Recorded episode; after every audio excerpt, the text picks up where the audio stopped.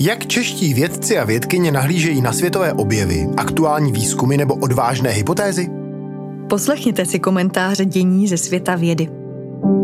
Šest témat, šest komentářů. Pro magazín Akademie věd připravila v lednu roku 2023 Markéta Wernerová, načetli Justin Svoboda a Jitka Kostelníková.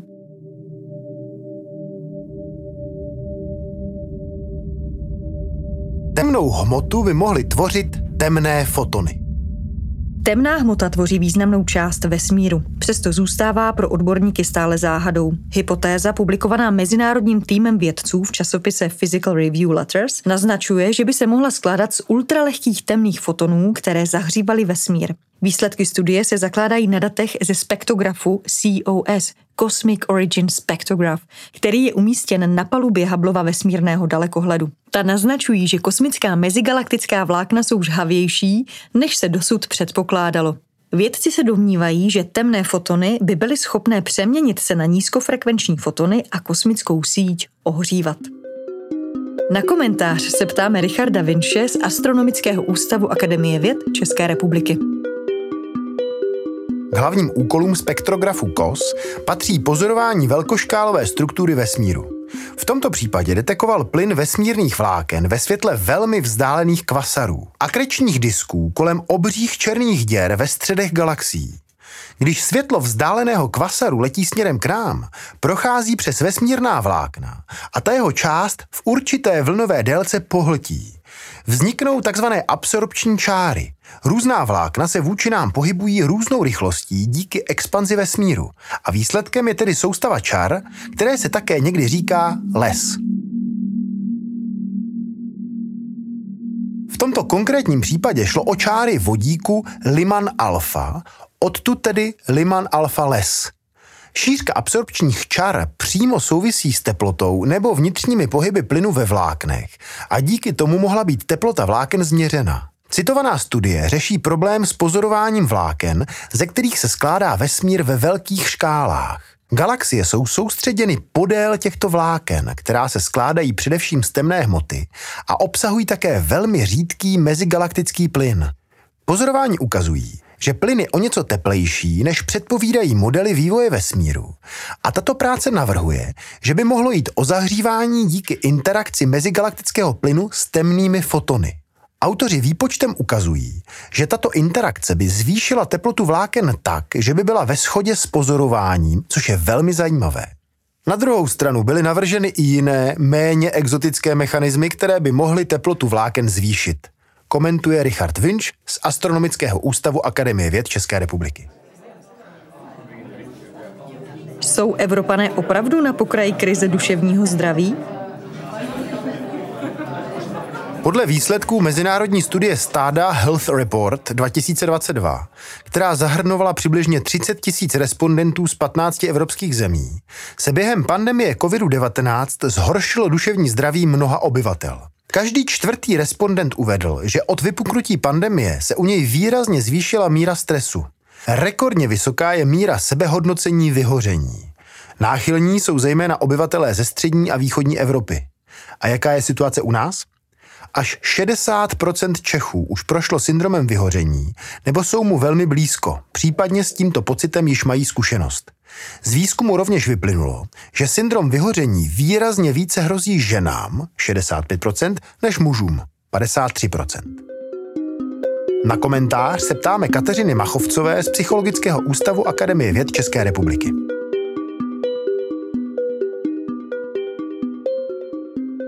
Paradoxním přínosem pandemie COVID-19 je, že jsme se mnohem více začali zabývat kvalitou našich životů a otázkami duševního zdraví.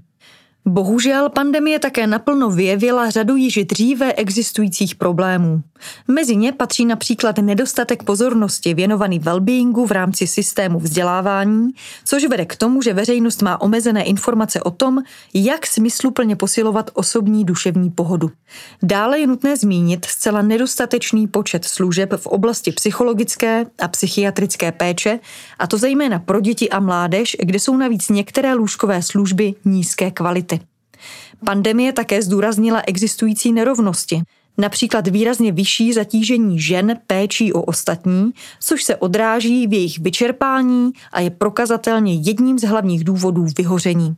Ke zlepšení psychické odolnosti potřebujeme usilovat o pozitivní změny ve všech těchto oblastech, komentuje Kateřina Machovcová z Psychologického ústavu Akademie věd České republiky. Jak efektivně pomoci matkám bez domova? Pro lidi bezdomova je velmi složité začlenit se zpět do běžné společnosti. Zdálo by se, že pomoc ve formě ubytování by mohla stačit a měla by situaci vyřešit. Je to opravdu ale tak snadné? Studie výzkumníků z Ohajské státní univerzity ukazuje, že jen místo pro bydlení nestačí a že zejména matky bezdomovkyně, které mají za sebou drogovou minulost, potřebují i další podporu. Účastnice studie byly rozděleny do tří skupin. První získala ubytování a podpůrné služby, zejména v oblasti duševního zdraví a užívání návykových látek. Druhá skupina získala pouze ubytování a třetí skupina měla k dispozici seznam podpůrných služeb, které jim může komunita poskytnout, nikoli však místo pro život. Ukázalo se, že nejlépe se během půlročního sledování dařilo ženám z první skupiny. Proti dalším účastnicím kleslo rovněž užívání návykových látek. Podle výzkumníků je tedy pomoc s ubytováním důležitá, nicméně stejně tak i další podpůrné služby. Na komentář se ptáme Petra Vašáta ze Sociologického ústavu Akademie věd České republiky. Bydlet nebo bydlet s pomocí? To je otázka, kterou si položil tým badatelů a badatelek kolem Nataši Slesnik z Ohajské státní univerzity. Výzkumníci provedli randomizovanou kontrolovanou studii třech skupin matek s drogovou minulostí a zjistili, že nejlépe si vedly respondentky, které společně s bydlením dostaly i potřebnou podporu. Chtěl bych říct, že je to překvapující, ale vlastně není. Věřím, že každému, kdo se odborně či prakticky věnuje problematice bezdomovectví, musí být tato souvislost zcela jasná. Po letech života strávených v prekérních podmínkách či přímo na ulici člověk potřebuje nejen tu a tam pomoci s každodenními činnostmi, ale hlavně systematickou terapeutickou péči, díky které se může vypořádat s traumaty, která takový život přináší. Násilí, zneužívání, závislost a další. Byl tedy výzkum zbytečný? Rozhodně ne. Tím, jak si jednotlivé programy Housing First tedy bydlení především, razí cestu napříč městy a jejich zprávami, přibývá zjednodušení, nejasností nebo i přehnaného očekávání. Je proto jen velmi dobře, když se podaří jakýkoliv aspekt přístupu Housing First empiricky potvrdit nebo vyvrátit. Platí to v podstatě pro jakoukoliv politiku či opatření, které v dnešním globalizovaném světě cestují mezi rozdílnými institucemi a kontexty. Čelíme novým a možná komplexnějším problémům a výzvám. Neznamená to ovšem, že ty minulé vymizely. Bezdomovectví je toho stále smutným příkladem. Komentuje Petr Vašát ze Sociologického ústavu Akademie věd České republiky. Může být umělá inteligence autorem vynálezu? Současnosti je celkem běžné, že na světě vznikají vynálezy a objevy, které nějak souvisejí s umělou inteligencí. Zákonodárci však čelí jinému problému. Komu připsat autorství, případně patent, je-li původcem objevu umělá inteligence sama? Spor jehož průběh komentují specialisté na právo duševního vlastnictví z UNSW Sydney pro časopis Nature, se rozhořel v Austrálii. Jako autor vynálezu dvou produktů, stohovatelná nádoba na potraviny a varovné blikající světlo, byl majitelem firmy označen stroj Dabus. Soud jej však jako vynálezce neuznal. Autoři uveřejňovaného komentáře tvrdí, že patentové právo je ve stávající podobě pro takové případy nedostatečné a zákony by se měly změnit.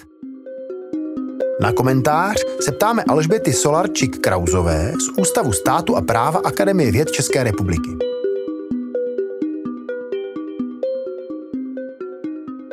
Otázky spojené s ochranou duševního vlastnictví k dílům a vynálezům vytvořeným umělou inteligencí se nyní řeší po celém světě. Kromě patentů jde mimo jiné i o autorskoprávní problémy, které vyvolává například volně dostupný nástroj Chat GPT, založený právě na technikách strojového učení.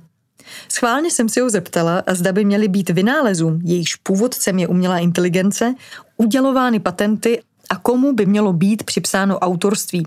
Chat GPT poskytl argumenty pro i proti udělování patentové ochrany a dokonce několik návrhů, jak řešit autorství. Na jednu stranu by patentovatelnost takových vynálezů přispěla k vyšším investicím do tohoto odvětví a tím pádem k jeho rozvoji. Na druhou stranu by taková praxe mohla způsobit koncentraci vlastnictví patentů technologickými společnostmi, z ní plynoucí omezení soutěže a růst cen následných výrobků. Také by bylo těžké určit, jak k vynálezu přesně přispěl člověk. U přisuzování autorství pak chat GPT zmínil několik variant, včetně té, kdyby se z etického hlediska umělá inteligence mohla považovat za spoluautora vynálezu. Uvedené odpovědi, které mimochodem z mého pohledu správně zhrnují některé existující poznatky, ilustrují, že debata o reakci patentového práva na nový fenomén strojových vynálezů by se měla prohloubit a právo by mělo reagovat na nové výzvy. Rozhodně je třeba přijít s novými řešeními a upravenou ochranou právě pro tyto specifické vynálezy tak, aby byl zachován motivační účinek patentového práva pro investice do rozvoje poznání. Zároveň je ale třeba předejít situaci, kdy se z člověka vynálezce stane pouhý dozorce a editor, který bude rozhodovat jen o tom, jaké řešení by se mělo či nemělo patentovat. Z praktického hlediska bude potřeba vyřešit například i otázku posuzování novosti vynálezů. Komentuje Alžbeta Solarčik-Krauzová z Ústavu státu a práva Akademie věd České republiky. Budeme schopni redukovat uhlíkovou stopu, která vzniká díky ukládání dat? Souvislosti se snahou zastavit globální oteplování se hovoří také o dekarbonizaci. Místo fosilních zdrojů nastoupí obnovitelné zdroje. Musí se ovšem přispět i snížením spotřeby, eliminovat plítvání. Zapojit lze i oblast informačních technologií a digitalizace. Je tu však problém. Jejich spotřeba rychle roste. Kromě neřestí, jako je například těžba kryptoměn, k tomu přispívá i exponenciální růst objemu ukládaných dat. I takových, která nikdo nikdy nevyužije. Na komentář se ptáme Jana Holana z Ústavu výzkumu globální změny Akademie věd České republiky. Nad tím se můžeme zamyslet i my sami. Je snadné pořizovat snímky s vysokým rozlišením, pro jistotu opakovaně, a bez hodnocení je někde v dáli uložit – Lokální uložení je energeticky nenáročné, to dálkové někde v oblaku řádově plítvavější, vinou přenosu dat i vinou jejich redundantního skladování s online dostupností. Horší to může být s daty, která pořád vytvářejí všemožné firmy a instituce. Nově to souvisí s IoT, Internet of Things, internetovým připojením rostoucího množství věcí. Zde se lze setkat se souslovím dark data, a to ve dvou významech. Buď jde o data již jistě nepotřebná, nebo o data, která by sice šla využít, ale neví se o nich, nebo není nikde uvedeno, co obsahují. V prvním případě se mají prostě smazat. Ve druhém opatřit metadaty, aby šla najít. Další sousloví je cold data. Jde o soubory velmi zřídka využívané, ač možná ještě užitečné. Nemusí však být stále online pomůže, jsou-li uložena komprimovaná jen lokálně uvnitř instituce, když se z rotujících harddisků přepíší na moderní magnetické pásky a takto dokumentovaná se archivují na další desítky let. Uhlíková stopa jejich další existence se tak mnohonásobně sníží a je daná vlastně jen výrobou pásky a ochranou archivu před vnějšími vlivy. Jestliže jeden exabyte dat na discích způsobí během dalších deseti let emise 25 kilotun oxidu uhličitého, a tentýž objem na páskách představuje jen jednu kilotunu. A navíc nedostanou se k ním hekři, komentuje Jan Holan z Ústavu výzkumu globální změny Akademie věd České republiky. Přichází zlomový moment na cestě k termojaderné fúzi? Na výzkumném zařízení National Ignition Facility v laboratořích Lawrence Livermore National Laboratory v americké Kalifornii vyprodukoval poprvé v historii řízený fúzní experiment více energie, než se do něj vložilo. Při vynaložení 2,0,5 MJ energie získali vědci 3,15 MJ. Podle vyjádření amerických expertů znamená výsledek jejich experimentů historický průlom v oblasti výzkumu termojaderné fúze. Jde o další krok na cestě k levnému, ekologickému a takřka neomezenému zdroji energie.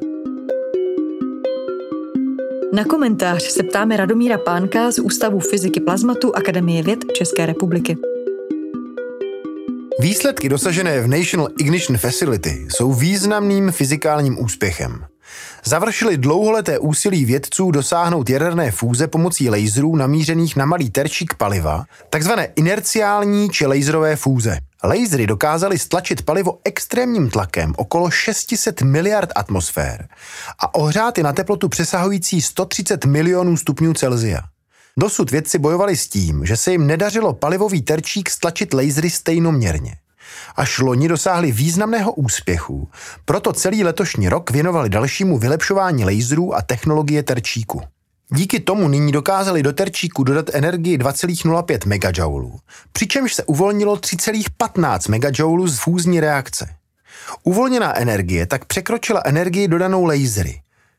Experiment jako další v řadě po výsledcích získaných na evropském tokamaku GET prokázal, že energii lze uvolňovat z fúzní reakce v laboratorních podmínkách.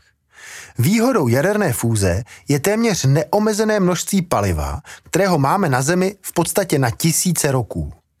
První generace fúzních elektráren bude využívat reakce izotopů vodíku, deutéria a trítia.